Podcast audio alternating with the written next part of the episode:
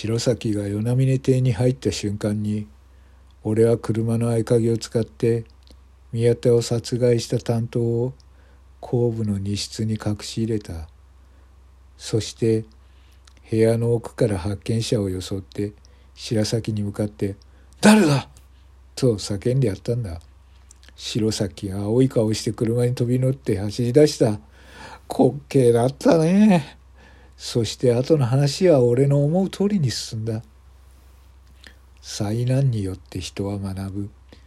あのイソップの言葉通りだ。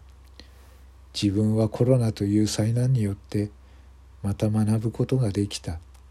賢く。そしてよりたくましくなったんだ。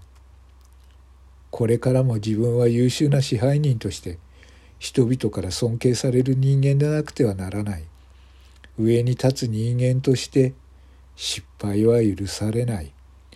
今回は自分も失敗はしなかった。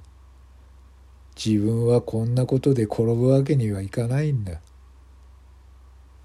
そう。俺は優秀で立派な支配人なんだから。不意に事務所のドアがノックされフロントの木本が顔を出した。支配人お客様です。先日の事件の件で警察の方がいらしてます。警察？ああ分かった。事務所に入ってもらってくれ。あれだけ調べておいてまだ聞きたいことがある。白崎は起訴されたんだろう。警察の仕事というのも大変な仕事だな。そう思いながら2人の刑事を事務所に招き入れた。事件の後何度もこのホテルに足を運んでいた2人組の刑事。1人は長身のスポーツマンタイプの男で1人は角刈りの小太りの男だった。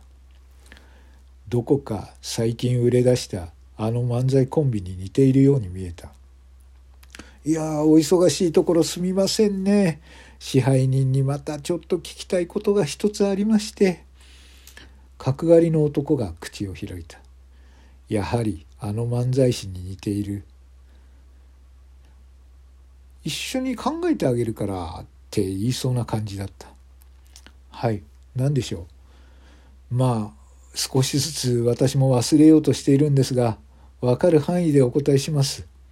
頬杖をつきながら刑事の質問を待った。えーとですね。まず事件の前日。なぜあなたはあの白崎隆二の車の合鍵を作ったんですか？え？思いもしない質問だった。まさかの質問だった。何か言わなくてはいけない。いや何を言う？何を言わなくちゃいけない？全く言葉が出てこなかった答えられませんか？それともここでは話しづらいのかな？磯山さん詳しいお話は警察署で伺いましょうか。角刈りの刑事は少し不敵な笑顔を見ながら言った。おいおい、かっこつけんなよ、角刈り小太り。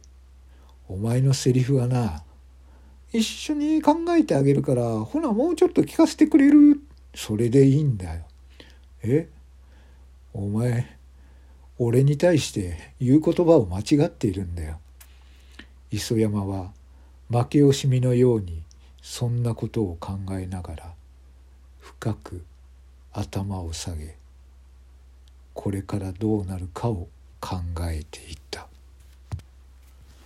オリジナルラジオドラマ「偶話の番人」制作指輪ストーリー指輪声優指輪でお送りいたしました。